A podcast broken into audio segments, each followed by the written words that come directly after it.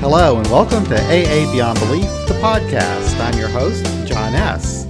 Today I'll be speaking with Joe C., author of Beyond Belief, Agnostic Musings for twelve-Step Life, a co-founder of Canada's first agnostic A A group, host of Rebellion Dogs Radio, and the person who most inspired me to get involved in General Service. Here's Joe talking service. Well, hello, Joe. How you doing? Hey, uh, good to hear you, John. I uh, haven't uh, really talked to you since uh, Austin, and uh, I'm still uh, smiling from uh, our Austin conference.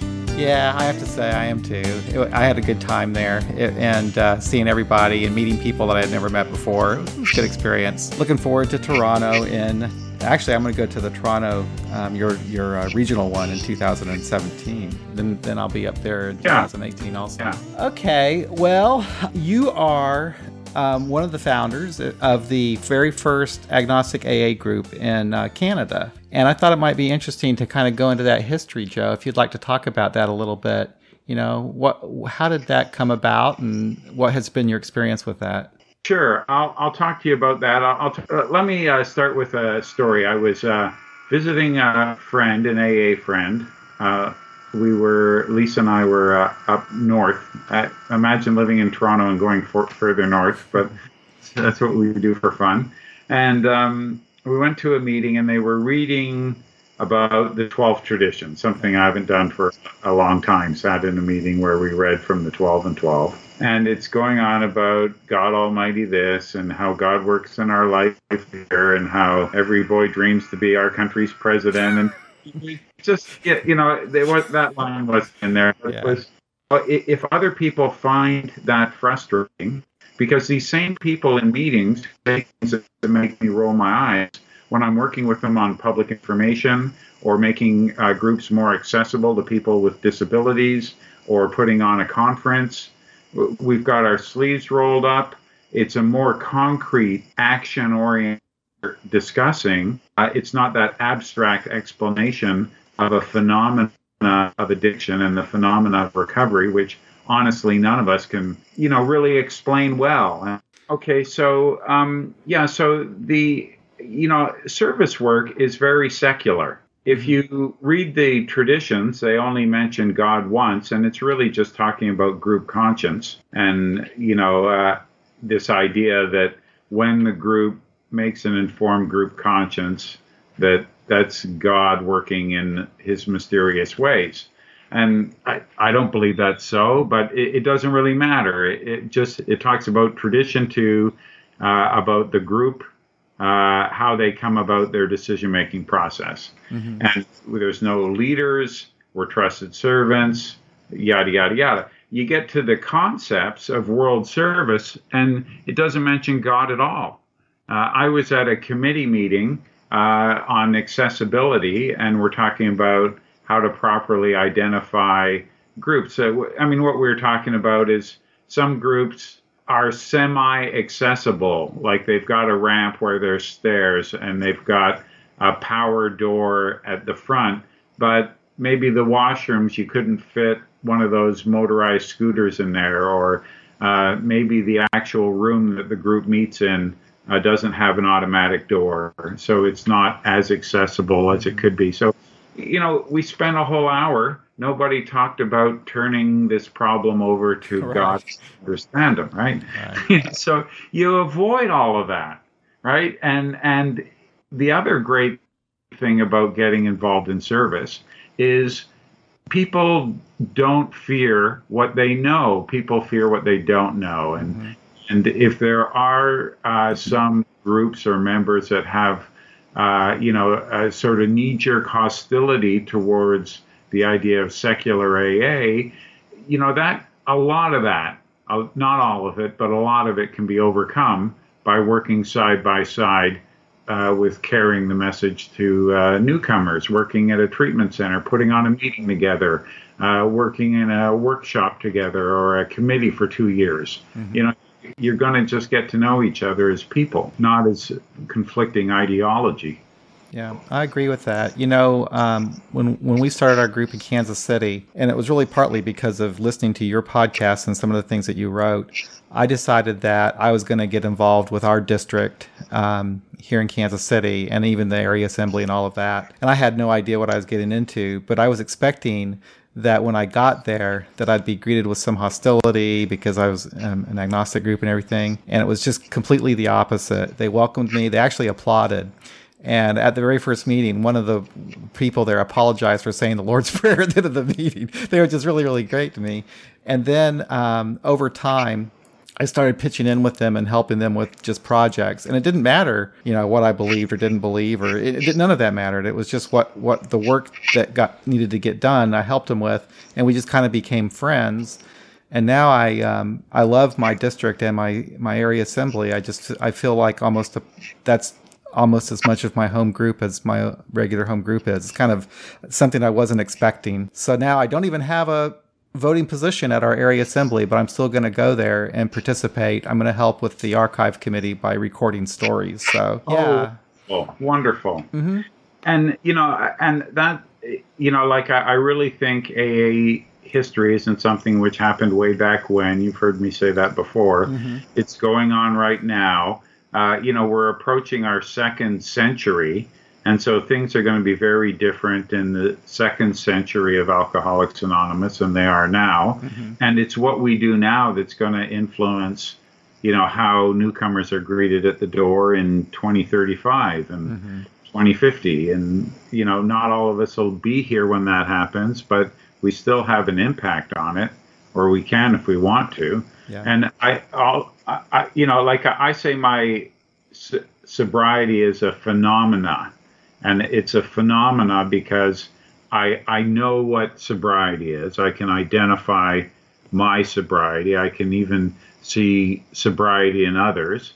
But I, I can't tell you why I'm sober. Yes, I did the steps. Lots of people don't, and they stay sober. So that isn't it. Mm-hmm. Uh, yes, I went to meetings, but plenty of people go from the meeting. Like they do ninety and ninety days and then go to the liquor store. Right. Right. So so that can't be it in a nutshell. Um, you know, I don't believe in God, uh, but some people who do relapse, that can't be it. Mm-hmm. Right. What what is it that keeps me sober? I'm not sure. But but they keep talking about this plan of action. So I I, I do my praying on my feet. You know, mm-hmm. I'm going to do stuff. I'm going to get active. And thinking about A A's future, you don't get as bogged down in our dogma as you do looking at what was recorded in the nineteen thirties, forties, or fifties. Mm-hmm. But you talk about being a stu- that we have a responsibility to be stewards of A A, and the way that I, I see that is A A, Alcoholics Anonymous, is going to change, like everything in the universe changes, mm-hmm. and then we have a responsibility to help guide it through that change. But sometimes I wonder if if maybe we might be able to push it a little bit, and if we should. Um, like, you know, it seems like A A is kind of resistant to um, changing its basic um, recovery literature, or just revising it, or updating it, or making it more secular. And it seems like we should be able to do that. And do you think it's okay to try to do that, or to for us to even try to organize our groups in an effort to do that, or, or is that not right? Uh, I, I think it's absolutely right, especially at the group level. There is no approved literature list. Mm-hmm. So our groups can read whatever we want, uh, choose whatever rituals we want. And the more groups that do more progressive things, the more progressive A A is. It's not like we should petition General Service to tell us what to do yeah. and make sure the other group does it too. Who cares what the other group does? Right. We uh, control our own destiny. And, you know, it, our group, for instance, uh, the personality has changed greatly over the last few years. We started in two thousand nine, and most of us, three quarters of us, were sober over ten years. And now half of our group is sober less than a year. Oh, wow. So uh, it's obviously working yeah. because these are people who came to, they've never known a Toronto A A without agnostic A A. You know, like, what are you complaining about, Joe? I go, oh, yeah, you're right, right? I got lots of meetings to choose from where I don't have to, you know, fight with anybody about ideology. Yeah. And and some of them go to other meetings and some of them don't. But the point is, at our group, we're doing something that the the writing is on the wall. It's working. Could we reach more people by changing this or changing that? Why not try it? The way we uh, we rent our room from the University of Toronto, mm-hmm. and uh, so we have to apply every semester. It's a four-month increments. And they put us where they can because all of the academic requests get handled first and all of the outside groups get filled in whatever slots are available. And our Thursday meeting, which has always been six thirty to seven thirty, they had nothing Thursday at six thirty. So mm-hmm.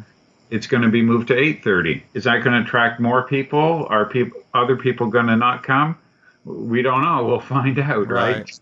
But you can always change things, right? Like mm-hmm. we do uh, get. You, you talked about A A as a whole and their resistance to change. It's it's not that. It's that there's a cognitive dissonance that, that like they they try, uh, but they also resist. Mm-hmm. Um, I'm going to just uh, read something from the uh, sixty-sixth annual meeting of the General Service Conference of Alcoholics Anonymous. So this was April twenty sixteen, uh, where all of our delegates in Canada and the U S and trustees and all of the members of the General Service Conference met. And there were advisory actions. So these are the things that we decided on. And one of the advisory actions was at the two thousand seventeen conference, which will be this April coming up. Right. The theme is going to be supporting our future. That's progressive. Yeah.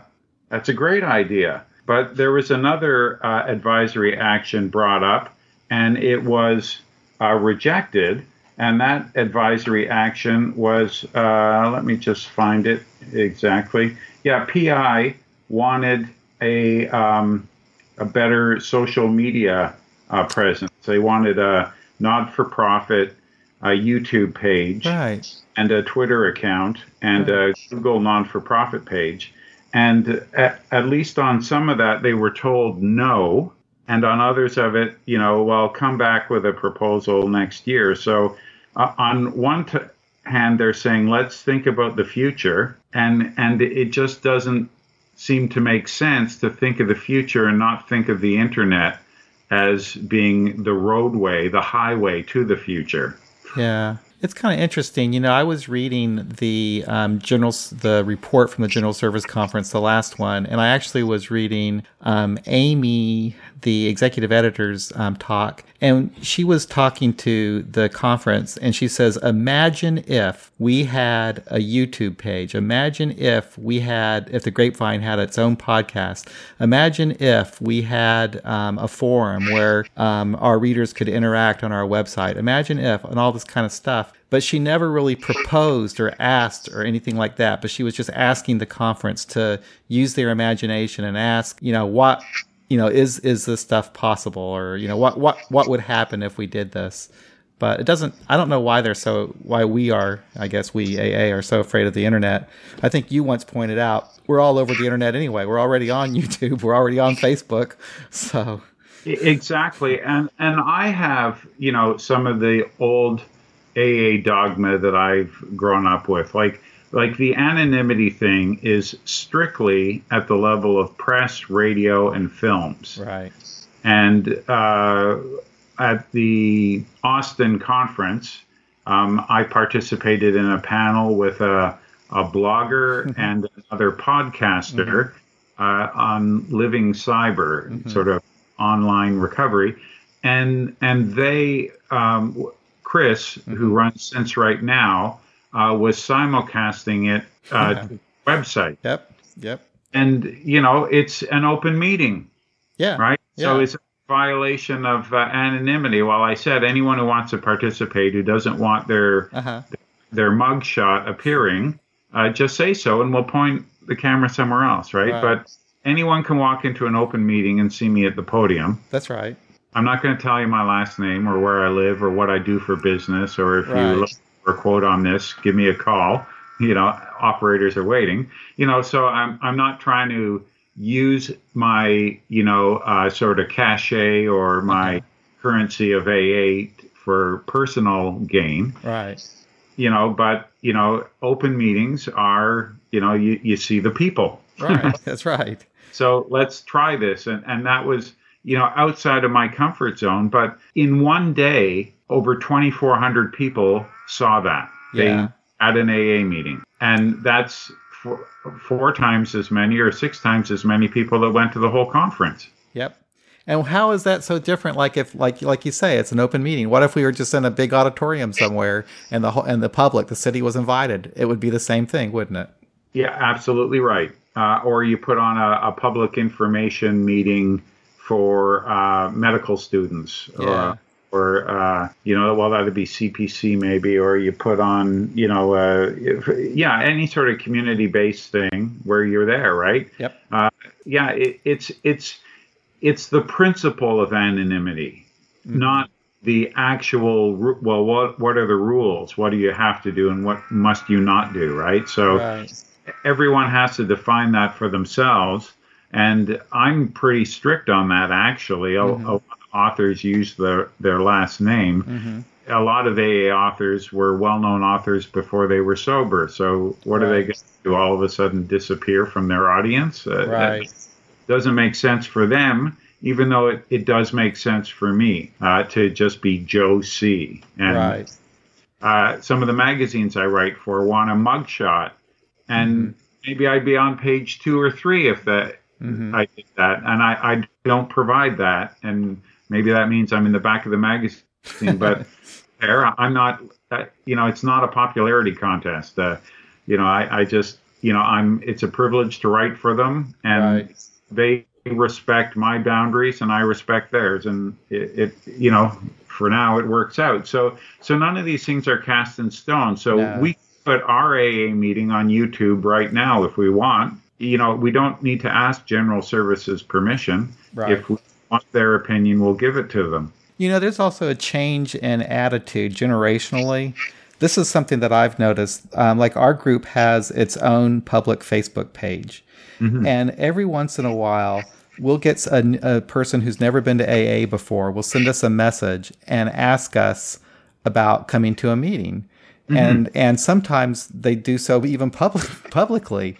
Mm-hmm. And what I'm finding is um, they have absolutely no stigma attached to the idea of getting help. And in fact, they often want to bring a friend with them for support to the meeting. Yeah. And so that's what happens. So I guess these people are like in their twenties or so, uh, this type of this generation. And that's what will happen. Mm-hmm. They'll post on Facebook that they're going to a meeting and they let all their friends know. And then some of them will join them for support. yeah. Um, and it's totally normal. And and that isn't, and, you know, one of the questions we talked about at uh, our panel was, you know, is, you know, uh, your smiling face and your one-year medallion or your three-month chip mm-hmm. on your Facebook, is that a violation of anonymity? Well, that depends whether you call, you know, Bob's Facebook page a public media. Who yeah. who goes there? You know, is C N N combing through people's Facebook for news, and, and would that be news to them? Right. Uh, or is it just his friends? Is he just like, like having dinner to celebrate his one year sober and inviting his friends in and outside recovery, right? Mm-hmm. Lots of people do that, right? Let's right. go to dinner, let's celebrate. And and you're in a, you, you haven't booked the whole restaurant. There's people at other tables that aren't in A A. They're going to overhear your conversation. Yeah. I mean, we talk recovery in the subway and, you know, in public spaces. I right. mean, it, it really, when you get, you know, to treating the traditions as strict rules, it gets silly because right. all these things are uh, are more abstract and more complicated than that. And the whole idea behind anonymity, really, I think, was for was for public relations. You didn't want to have a person say that they were speaking for A A, that they were the A A spokesperson. I That's think- exactly right, and and they were right to do that, mm-hmm. and they were also right not to make it a rule. They had famous baseball players who, you know, were on the front of the Cleveland mm-hmm. Tribune, whatever it was, you know, A A member. And the problem with that is these people could you know, get drunk, and then everyone's mocking A A. Oh yeah, look at this. Look at look at what happened to so and so. That's the risk. That was one of the risks, and why we encouraged anonymity. Let's, uh, you know, make it about the fellowship, not the individuals. B- but it's not a rule. Plenty of people have found A A because a rock star they knew or a journalist they knew uh, wrote about or talked about being in A A or going to some twelve-step meeting and getting sober. And they thought, well, if they can do it, maybe it's not the culty, uncool place that I thought it was, and I'll try it too. So it, it, every time these traditions are broken, so to speak, and I say that with, uh, mm-hmm. you know, good things happen and bad things happen. So yeah. What do you gain and what do you lose from each of these uh, indiscretions? Yeah, and how do you know if it's if you still need the the tradition if you don't break it once in a while anyway? Exactly. Now, that, I mean, that's the thing about it. You can't unring a bell, uh-huh, right? Right. Once you put it out there, you know, you can't take it back. Yeah. So, you know, using prudence and, you know, common sense and asking around is a really good idea. But yeah, there, yeah, it's just uh, it, just not hard and fast rules. That's what people. People seem to crave authority more than ever, right? Yeah. We have a relationship that, you know, gives the ultimate authority to the member, uh, unlimited, uh, you know, autonomy to the groups. We only ask that you consider other groups or A A as a whole. Uh, but no, no, we want G S O to rule on whether this group has it right or that group has it right. Right. And they're not going to. Yeah. Well, I know in Western Missouri, they're very, very conservative about the whole internet thing. There was a vote, not a vote, I guess, yeah, there was a request for the um, assembly about the idea of putting the um, state um, convention on Facebook so that people could um, sign up for it. And, yeah. and the reason they decided not to do it is because... Um, They say it's one thing for you to break your own anonymity, but if, if you, like if I were to sign up for the state A A convention and then um, I somehow, a friend of mine is somehow, I, I'm outing a friend of mine or something is, is what it's is what they were concerned about. So they decided not to do it. It didn't make sense to me. I thought, wait a second, it's just a... just a Facebook page, and you know it's, it's up to somebody to decide if they want to say they're going to go to the convention or not. I I don't know. Maybe next time it's something like that comes up, I'll try to speak out for it. But they're very conservative about that here. Yeah, well, and and that's not a wrong decision. But is A A growing in that area? Are younger people coming in? Right. And you know, if they can answer yes to those questions, then maybe it's worth the risk of trying something new. So that's that's what I enjoy about this, because, you know, um, actually, I have to say that at our area assembly, they will list, they listen to everybody. And, you know, if if you're the lone voice for something, um, you get to speak again, you know, after the vote, yeah. and, and to see if other people change their mind. So it's very orderly. It's very respectful. Um, everybody is really trying to do what they think is best for the area and for A A as a whole. And I don't know. I I I I I've just um, have fallen in love with that whole process. I don't always get my way, but I always come away feeling like I've been heard. Yeah. In other words, you don't always get your way, but you always get your say. Yeah. And that's the ultimate uh, democracy at work. Yeah. Uh, you know, like I, uh, you know, I, I get it from both sides. Am I critical of A A? Sure. You know, do I want certain things to change? Yeah. Um, but when other people rag on A A is this way or A A is that way, you know, I say, hey, you know, look at me, buddy, right here. I'm A A. Tell me I insist on someone believing in God. Tell me that I'm against harm reduction. Tell me mm. that, uh, you know, I'm right. going to tell my uh, sponsee exactly what to do. I mean, those things aren't true of me, so you can't say those things are true of A A because I'm A A. Right. That's the genius of um, A A as far as I'm concerned, because it all boils down to the personal freedom of every A A member is is as free as they can possibly be to practice the A A program in any way that they want to. And then every group is totally on its own to do its own thing without anybody else telling them what to do. Mm-hmm. And and that's that's really what kind of makes this whole thing work. But it's hard for people to understand that, especially if you're outside of A A, but even sometimes people inside of A A, people, I'm always assume that there's some top-down structure that says, okay, these are the rules, that this is the program, this is what we all must do. And it's not that way. And sometimes even people in, in the fellowship, I think, don't quite get that, that you can make this whatever you want to make it. People do have these preconceived ideas, and that's why I think public information is important. Uh, some people are against public information at all. We're attraction rather than promotion. Let people find us. If they want it enough, they're going to find us. But people have preconceived ideas, and that is a barrier to recovery. And if we can eliminate some of those preconceived ideas, we're eliminating a barrier to recovery. And, uh, you know, isn't that what our primary purpose is? That's interesting. You said that it was actually the private, it was the um, Public Information Committee that was wanting to do the Twitter account. Yeah. Right. That just makes sense in this day and age, actually, doesn't it? To have yeah. that. It, it does, and, and other people are concerned with it. And the people who are concerned with it are the people who probably don't use the medium. Mm-hmm. And so, in essence, what you have is people who aren't social media, um, uh, you know, right. set, uh, making a decision about what, how social media savvy people should uh, find out about A A. It doesn't make any sense to me. It, it's not like now we're eliminating meetings and we're eliminating our intergroup. They'll have to go to Twitter. That, no, no one's saying that. Right. You know, right. They're saying let's add this other layer where uh, people go for information and we'll provide information to them. It's not promotion. You know, I've I've said before, in nineteen. Uh, I guess the first time I was working the phones at Intergroup would have been nineteen seventy-seven. Wow. There was no internet. But A A ran an ad in the personal columns of the newspaper. Yep. Newspaper is, it's made of paper. People write stuff. Anyway, uh, yep. you ask your ask your grandparents. Yeah.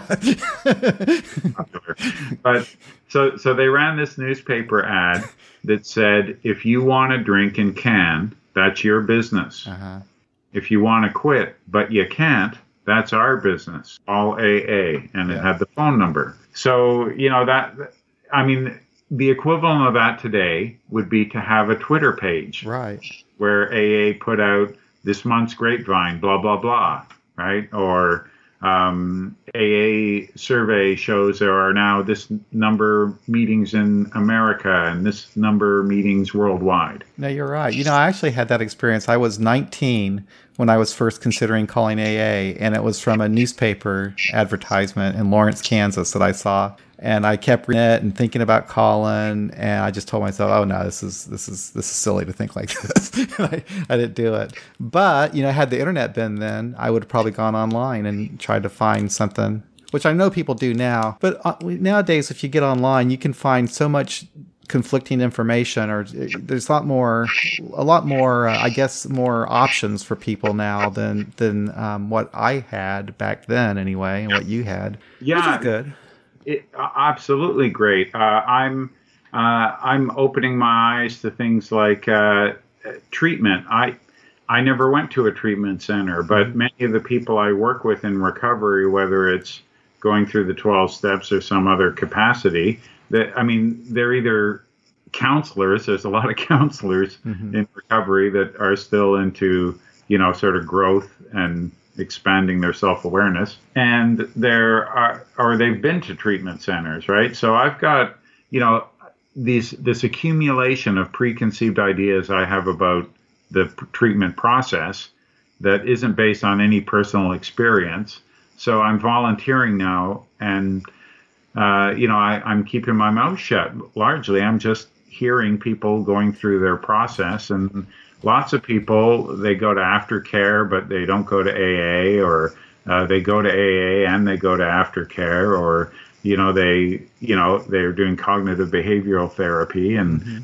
um, you know, it just, we never wanted to be the one-stop shop for everybody. And that's uh, something that I have learned actually fairly recently and have opened my mind to by talking to John Stewart, because mm-hmm. he's like, well, he has a site that's called Leaving A A, but he's definitely not anti-A A. He's more mm-hmm. pro-choice is what he says. Yeah. And he says, why do you have to just do only one thing? Why does mm-hmm. it have to be A A? Why can't you do A A and SMART? Or why can't you do A A and LifeRing or A A and whatever, you know? Um, he even takes it as far as the Sinclair method. I'm like, well, maybe you can do that too. I don't know. You know, so, you know, so, um, yeah, um, I've, I've kind of opened to that. I think that people should do that. You should do whatever you, you need to do to help, help yourself, because, uh, I've seen too many people die from this thing, so you got to do what you got to do. I read a really interesting article. There's a guy named Terry Gorski who has been blogging as long as there's been blogging about recovery, you know, sort of professionally and the uh, peer-to-peer community type articles. And he was talking, uh, you know, just to talk about carrying the message in institutions about, you know, there are all these agnostic steps. Uh, maybe though that's what we should, A A should be bringing into institutions. Uh, and that's like, he's not a member of our sort of community. I, who knows what he believes, but mm-hmm. but he's just saying that people are getting sued. They're saying, why don't you have SMART instead of this? Because there is no SMART. You know, there's SMART in our um, uh, Phoenix uh, treatment center, but there's no SMART in our uh, Buffalo, New York you know, treatment center. We need, you know, so why not use the secular A A? You're covered on, on the First Amendment issues, right? You know, separate, you know, church and state. And, you know, he, he did succinctly point out how uh, whether you believe A A is religious or you do not, uh, legally, uh, the twelve steps have been deemed to be religious content, right, uh, by circuit courts. Uh, the big book has been deemed to be a religious, you know, and I, I, I don't agree with that, you don't. But that's what the law is. That that's what the, the law can change, right? Yeah. Someone can challenge those things, but right now that is the reality. Right. So if you offer only this option, you run the risk of, uh, you know, sort of violating someone's First Amendment rights. And he's just saying that A A already has a way to overcome that, right? A, we didn't ask to be in those institutions. We didn't ask uh, treatment centers to do twelve-step right. facilitation where they're encouraging, you know, their medical patients to right. go to a sponsor. And we didn't ask them to do that. Yeah. And uh, but if they're going to do that, why don't they use this, you know, uh, sort of neutral a way of doing things? Usually if we go into a treatment center, it's an individual group that decides, you know, that, that takes on the responsibility, or maybe a district. Mm-hmm. And there's nothing that prevents an A A group from going in there and saying, hey, this is how, this is one way that you can interpret the steps. And, and here, here they are, read them. Uh, mm-hmm. There's absolutely nothing wrong with that. That would be just like reading a, a, a outside literature or something, I would think. Sure. And we go into treatment centers and we, in Toronto, we read outside literature. There's a very popular uh, poem called Just for Today mm-hmm. that isn't A A. Mm-hmm. It's been written by an A A member. I have no idea, but it certainly wasn't conference approved. Uh, but it appears on the Toronto uh, Beginner's Pamphlet, which includes the John Hopkins twenty Questions, which is an A A, mm-hmm. Yesterday, Today, and Tomorrow, which isn't A A. The steps which are, and the traditions that are. Mm-hmm. So, I mean, Toronto Intergroup uses non-conference approved literature. Right. So, you know, and and in the treatment centers, this is one of the readings, right? So so we're already doing that, right? So mm-hmm. to say, well, we this we, we can argue that we're in support of this, but we're not in support of that. Well, if you got a good reason to not do it, state it, but if if if you're if you have some sort of slippery slope or opening the floodgates argument, just try it and see what happens, right? Our agnostic group puts on meetings and detoxes, mm-hmm. and you know, like uh, we, we were having this discussion. Someone with who, you know, hey, come to the detox, okay? And oh, I don't want to read the steps. you know, I, I don't believe in that. I, I okay. Anyone here want to read the steps? And there's always someone who's been there. They put up their hand here. You know, like, it doesn't offend me to listen to them. It, it doesn't represent me in any way, shape, or form. Uh, so that is our A A steps. But, you know, there is a also in the format, if I'm chairing that meeting, that I'm to tell them wh- where I come from, my home group, right. my story. And, of course, I'm going to tell that in my own words. So people uh, can figure it out. Uh, it might be a good idea, and this is something we've all talked about before, if uh, as a collective, as a, the collective of secular A A groups and members, uh, doing some sort of communication, you know, in the same way A A does, not separate from, mm-hmm. but as part of, like the International Lawyers Association for A A. Right. They they they do advocacy for lawyers with addiction, right. with alcoholism, uh, and they're not separate from A A. No. Uh, d- uh, the uh, International Doctors uh, A A Convention also does advocacy mm-hmm. for doctors. Mm-hmm. Uh, and if we're doing advocacy for atheists and agnostics, you know, we're not not A A because right. we're uh, catering to a specific group. Any more than a young people's video is not A A because there's nobody the average A A age of fifty in the video. Right. It is kind of sad when you see the, the age in an A A meeting. But um, well, no, it's it, it's what what do you know about someone with a you know two black eyes? Well, they had to be told twice. Yeah. So you know um, when you talk about changing the steps, this is kind of going to be interesting, I think, because I wonder, do you think after the um, Human Rights Tribunal that there'll be a change in attitude about the idea of groups using um, different forms of the steps? Um, my concern is about um, what is now in the Toronto area and maybe in some areas is what I would call, and the Human Rights Tribunal would use this language, a poisonous environment mm. where there's, you know, microaggression or overt hostility towards a certain underrepresented population. Like, mm. you know, so, so my, you know, perfect solution is we look into the future and we see nobody cares about agnostic groups any more than they care about L G B T groups or young people's groups or women's groups or men's groups. And and to this day, some people think women don't need and shouldn't have their own meeting. Yeah.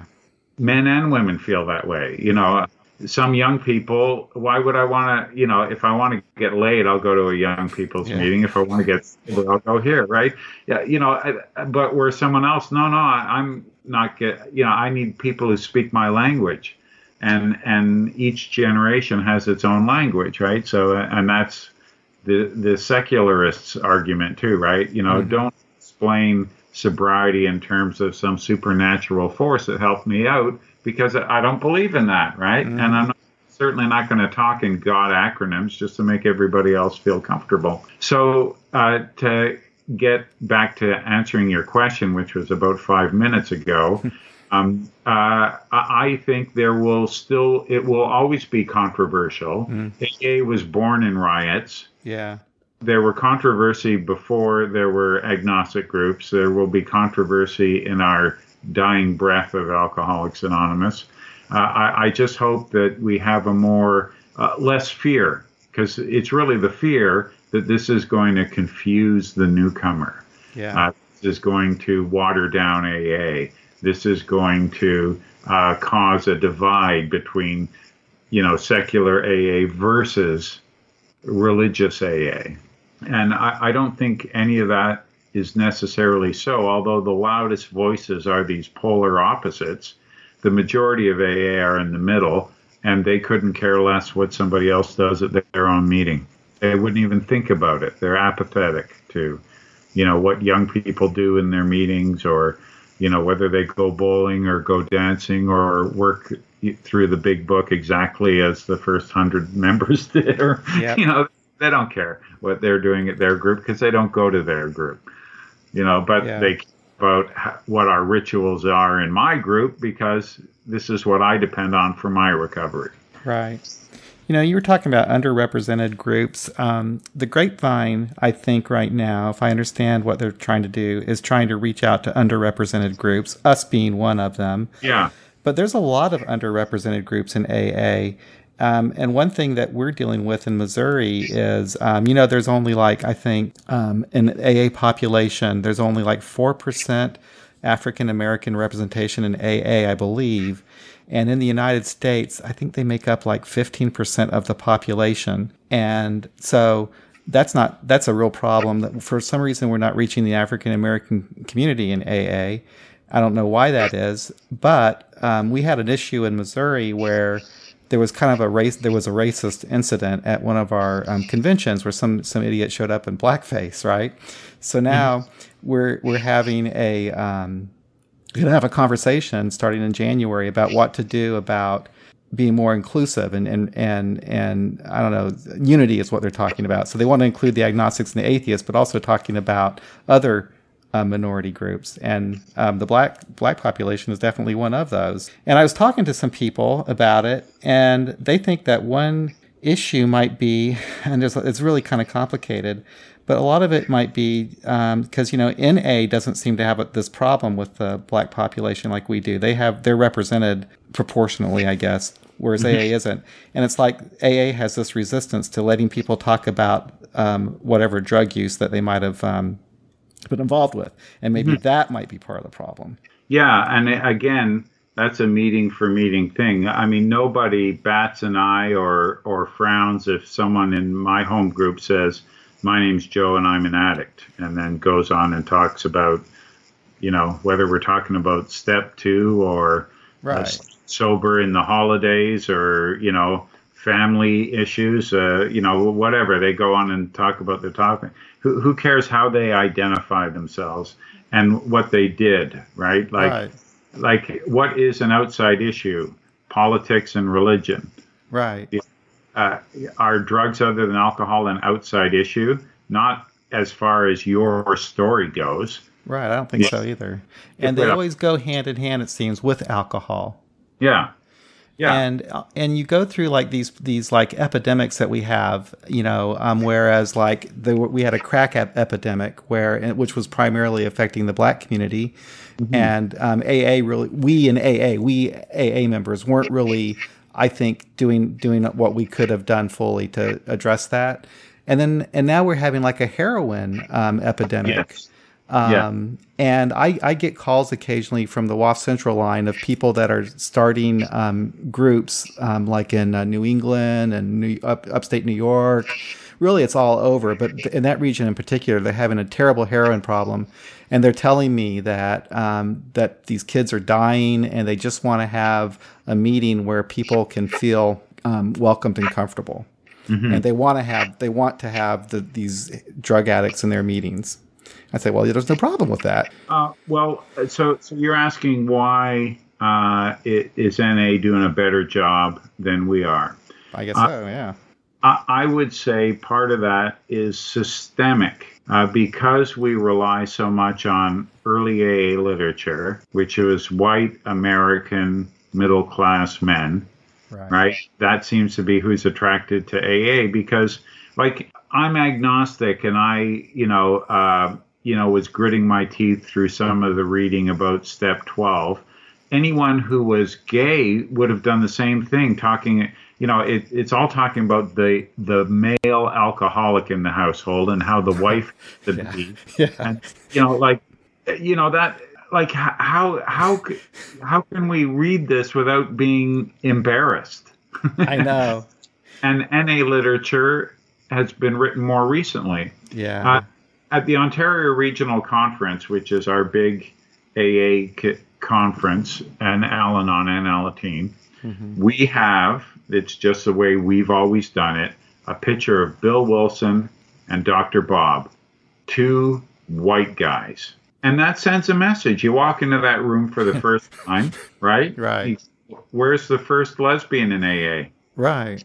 Where's the first African American? Where, where's, you know, like, if we're honoring these people, and maybe we should, maybe we shouldn't, uh, then we have to honor all of the firsts. Yeah. Right? Our, our co-founders, great. You know, our first, um, you know, member with a disability, our first this, or, you know, like all of those things have to be uh, revered in the same way. Otherwise, we're going to systemically discriminate.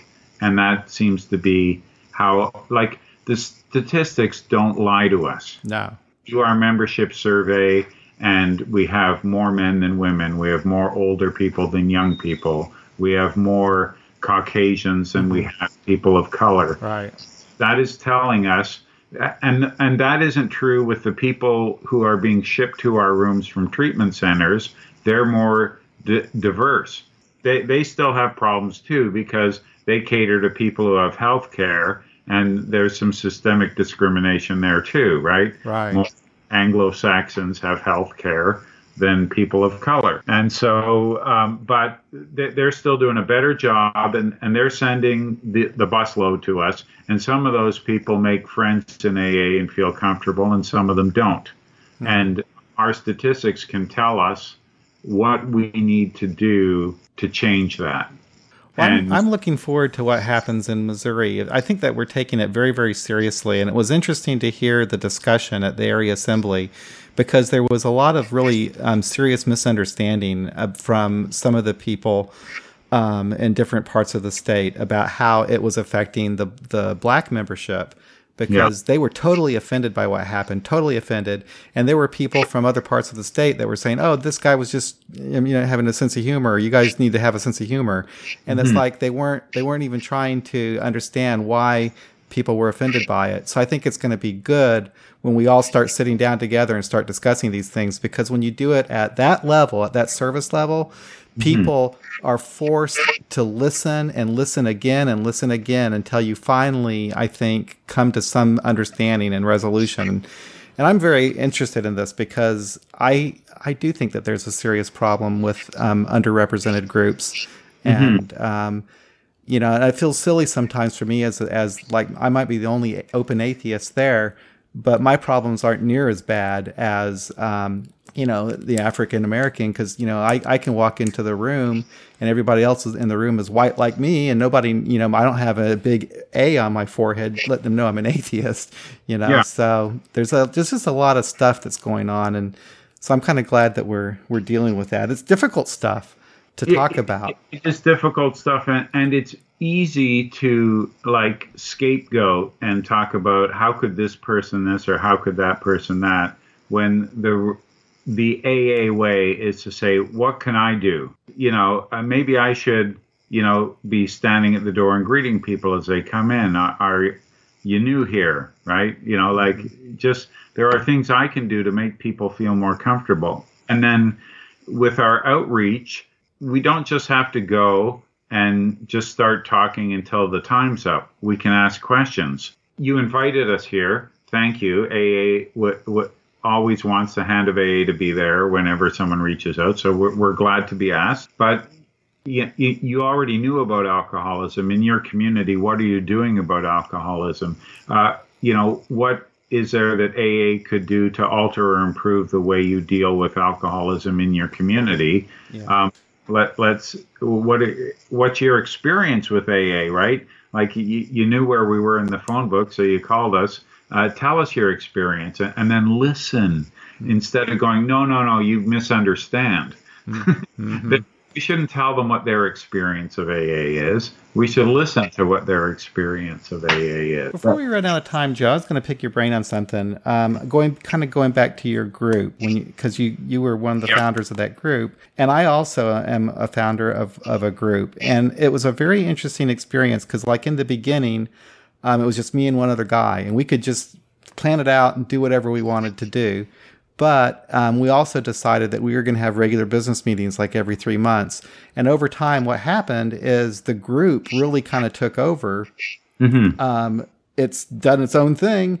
And to this day now, I, I don't even have to be there anymore. And it's kind of a weird feeling of being um, in the very beginning, having having all total control basically, to now I'm just watching this thing take off on its own, and um, having they're starting to see some personality conflicts every once in a while, and just to have to watch the group hand, handle it out. How did you experience that? Did you have any um, difficulty witnessing that, or um, did you notice any of the kind of? Well, I mean, my early A A, you know, the first group I ever was involved in starting was a young people's group called the Yes Group, Youth oh. Enjoying Sobriety, it was called, uh, in Montreal, and there was about half a dozen of us that started it, and you know, it, it didn't all go my way, right? You uh-huh. know. I brought up motions and someone else would second it, but it would get defeated. And then someone else, you know, I mean, that's the great democracy of A A. They're, they're, one person is not a founder of anything in A A. Right, you're right. A A isn't a meeting until there's two that's people. Right. That's right. So, yeah. yeah. It's like, oh, that's that's Bob's group, or that's right. Larry's group. Or, Or, you know, like I, I I squirm when people say, oh, that Joe started this group. Right. I, I did not, right? Right, right. I could not. No. Yeah, I called it a group if I was the only one there, right? So, right. so uh, yeah, I mean, these things do uh, take on a life of their own, and, and it, it's good to wear sobriety like a loose garment, and it's good to, you know, just encourage well-informed Uh, group decisions and not care about the outcome, because it really doesn't matter if you read this or you don't read this, or whether you meet on Tuesday night. No, or it really Wednesday. doesn't. It truly doesn't. And I'm starting to kind of understand that. I think in the beginning, I was a little bit too concerned that people were going to change kind of the way I, I wanted it to go. It hasn't changed too much at all. Mm-hmm. But one thing, it's been kind of interesting. I, I used to go to every single one of our meetings, and I don't anymore, because now we have um, people that will just chair the meetings. And so there's a lot of people that are coming to our group that I haven't even met yet, you know, that I, that I don't really know that well. And that's kind of interesting. And, and they don't even know me. And I kind of like it in a way, because it's just like, you know, I'm just, it's just a meeting I can go to or not go to, whatever I want to. And um, I'm, I'm not like even responsible for, for it really, except for as much as I want to be. So. Yeah. Uh, well, and that's a sign of a uh, of a healthy group. We talk about uh, A A is self-supporting, and we, we all think we know what that means. Yeah. We know how to throw a couple of bucks in the pot, and that's going to go towards some good things, right? Yep. Well, it's more than that. We share our, our money, but we also share our time and our talent. So, you know, for two years, I'm going to be the general service rep and, and mm. devote some time there, or... Um, I have a particular, you know, I knew how to podcast, so I started podcasting. Mm-hmm. I encouraged other people to start podcasting. You know, th- that was just a, a, you know, a talent that I was able to offer. You know, some people like to write. Some people mm-hmm. uh, like to do public speaking. Some people uh, like to put on dances. You know, all of those mm-hmm. things are useful things, right? You right. know, some people have mocktail parties where, you know, they, you know, sort of replicate right. you know, sort of social life of drinking without alcohol. So, you know, it's important that we do that. And, and it, if we want to be part of the future of recovery from alcoholism, we need to also do some outreach with the rest of the uh, community, talking about, you know, these sorts of things, right? I mean, when I Do work in a committee, I'm working with nobody else is in my home group. So I'm no longer in an echo chamber listening mm. to a, a very tightly defined, you know, ethos, right? Right. Uh, you know, so w- we have to make decisions based on people that uh, I might not ev- ever go to their group, but guess what? Every once in a while, they ask me to speak at their group. Mm. You know, I invite them to my group to participate, and and you get Um, you know, you, you, you grow from that. Your group grows from that too. And when we put on meetings in treatment centers, of course, you know, sometimes uh, people will, you know, what's the name of your group? Well, here's a card, right? Here's all of the agnostic groups in Toronto. Uh, come anytime you want. Bring a friend. And they do. And two years later, they're your general service rep. You know? And if it doesn't grow, don't be discouraged, right? You know, we're not on a membership rally, right? That's right. That's right.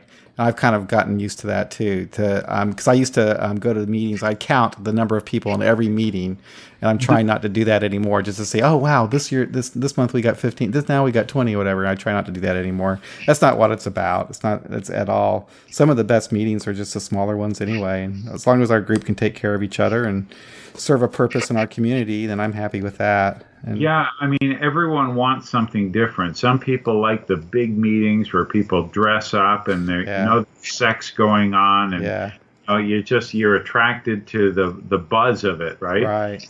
Other people, they would rather stick needles in their eyes right. than recover from alcoholism exposed to that. And a, a group of six people around a table, you know, talking was, is perfect for them, right? Right. You know, they don't need. You know, eye candy. They don't need, uh, you know, a lot of pomp and ceremony. They they just need, you know, a, a clique of people where they're going to come back next week. Maybe there will be seven, maybe there will be five, but the group's going to be there. They're going to be there. That's what they need, right? Yep. When I was young, I needed different things from my recovery and from the groups I chose, and than what I want and need now. Yes, and I'm recognizing that too. Because sometimes I criticize what I've done in the past, but what I did in the past was actually helping me at that time and, and the person I was at that time. So, you know. How soon we forget. Yeah, yeah. And so who am I to criticize someone who's doing what I did back then now, you know? Yeah, and, and, and things snowball. You never know what action you're going to take. Uh, I'm... Um, you know, get, getting involved with A A history lovers, right? Mm-hmm. You know, in doing my own research and, and, and learning about other people who are playwrights who talk about A A history and the, the plays they put on, or, uh, you know, uh, write about the history of stepping stones, or mm-hmm. uh, the someone else who was doing it. Uh, I'll, I'll try to get you linked up with this research that was done with sort of Midwest, the first African-American members in the Midwest, and sort of oh. the chain of how that developed, South Bend, Indiana, to Chicago, right? This. Oh, I'd of, love to see that. Yeah, you know, yeah. I'm going to be speaking at a group on Christmas Day. It's a, quote, black group. It's It was the very first um, black group. Um, it was the very first group. It was actually the very first inclusive group in Kansas City, because at that time, black mm-hmm. people were not allowed at group number one. So mm-hmm. they started their own group, and they called it the interracial group, because mm-hmm. they wanted everyone to be welcome there, whether you're black or white.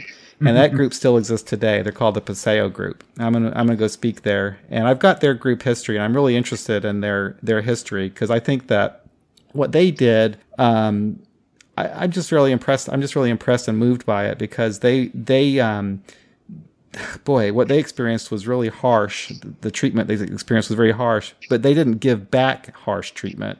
Right. They, they were just very open and welcoming to everybody. They said, "Hey, you don't want us? We'll take you." Yeah. You know. And and it's not like they all thought or felt the same way. Right. You know, every movement needs its uh, agitators, and it needs its ambassadors. Right? Yeah. You know, it just the, the, there's got to be, you know, different. Every hockey team or football team or uh, bridge team needs people with different talents, right? Yeah. To sort of, you know, succeed. And uh, and A A is that way too. It's a chaotic thing, and the the results are quite unpredictable. Yeah, boy, there's still a lot of history to be uncovered, isn't there? Because we haven't really even, you know, delved into a lot of that stuff. That's very interesting to look at. The, yeah, that part and, of it. And the important thing is, people are looking back fifty years from now. Let's make sure we've documented what what we did, right? And, and uh, th- that we can undo some of those uh, missed opportunities right. uh, in, the, in the past. Because, yeah, it is a shame. I mean, there was so much I would like to know about, um, you know, the first, you know, different language groups. Like, I would love to get direct translations back from the first Russian big book. What artistic liberties might have been mm. taken, how it works. Interesting. You know, and uh, and, like, it might surprise a lot of people, right? Yeah. And, uh, you know, because every time you sort of uh, widen the gateway, right, you know, you, you, you, you change something. It affects some sort of change. Yep. And, you know, in some of the more secular countries where we uh, have A A. Mm-hmm. You know, it's not just expat Americans that are filling the meetings, right? It's right. people who grew up in a very different society. And, you know, so, you know, it, anyway, I, I would love to see in all of these communities, whether they're minorities by language or by gender or by sexual orientation, mm-hmm. you know, you know, how they, you know, personalized it, because I, I think that's every bit as fascinating as a secular view. Yeah, I do too. And recovery, yeah. Very much so. Well, Joe, I just want to thank you for everything that you have done. I mean, um, uh, for participating in this podcast, but for your own podcast, for everything that you've written. We read your book at our meetings. Um, you've been an inspiration to me. And um, about when I was first starting in this journey of agnostic A A, I think I learned from you probably more than anybody of how I wanted my group to be and how I wanted to be as an A A person. So I want to thank you for that. Yeah, and I hope it inspires. I, I think we, you know, we need more uh, literature. We need more, you know, maybe we were talking about service, right? Mm-hmm. Like if we uh, maybe uh, A A Beyond Belief can put together a compendium of stories of people sharing, I went to a treatment center and I told my talk and someone came up to me and said this, right? Yep. And they thought A A wasn't for them and now they're sober. Or, you know, like just sort of, uh, you know, outreach or service journeys. If we did a like collection of books of, of those stories, yep. it would be interesting to, you know, a small demographic, right? Yeah. Yeah, I wrote a daily reflection book. If I was in it for the money, I would have written it for all of the rest of them, right? Yeah, right. Because they buy hundreds of thousands of those books every year, and they buy maybe one thousand or two thousand of mine a year. That's and, funny. And I, I didn't know I would even it would even be that in demand, right? So yeah. it covers bus fare, and it, it's a it's a rewarding thing to do, and then it it leads to other things. Uh, I've worked with a, a theologian, uh, and we've done workshops together, right? Yep. A, a priest and an atheist talking about A A. Uh, uh, I'm part of the Sedona Mago Retreat series, right? They yep. do all these different, uh, and they're all cutting edge stuff. They talk about relationships and sobriety for husbands and wives. They oh, they man. talk about meditation and Buddhism mm-hmm. in recovery, and uh, they invited me to do something in uh, like October next year of the steps and traditions. Cool. From uh, a secular point of view, and. And you don't have to be, you know, one of our club to find that interesting, right? I right. mean, I mean, any person in A A is going to work with people who are queer. Any right. person in A A is going to work with people who don't believe what they believe. Right. Right. So w- it's good to get together sometimes for a weekend or sometimes for an hour with people who aren't like us. Right. And say, tell me again why you do this and why it makes sense to you, because I don't get it. Well, you do a lot of stuff. Um, thank you again very much, Joe. It's been nice talking to you. Um, this will I will be editing this today, and we're going to publish it on Wednesday. I have these. I had to do these quick turnarounds. I don't know why I do that, but yeah, uh, we're, we're all glad you do. I mean, it's like it, it's it's a, a great community, right? We it need is. bloggers, more podcasters. Yeah. Uh, because, uh, you know, th- yeah, that way there there will be a future. Yeah. You know, and uh, Bill Wilson would be doing it. Yeah. He was alive today. Yeah, he would. Yeah, You've been loving it. Yeah. All right, okay. Joe. John. Have a good one. Take care. You too. Bye-bye. Well, that's it for another episode of A A Beyond Belief podcast. I hope you enjoyed it. And I hope you all have a very Merry Christmas coming up in just a couple days. We'll be back again next week. Uh, if everything goes well, uh, it'll be a podcast of me speaking at the Paseo Group here in Kansas City, Missouri. So until then, you all have a very Merry Christmas.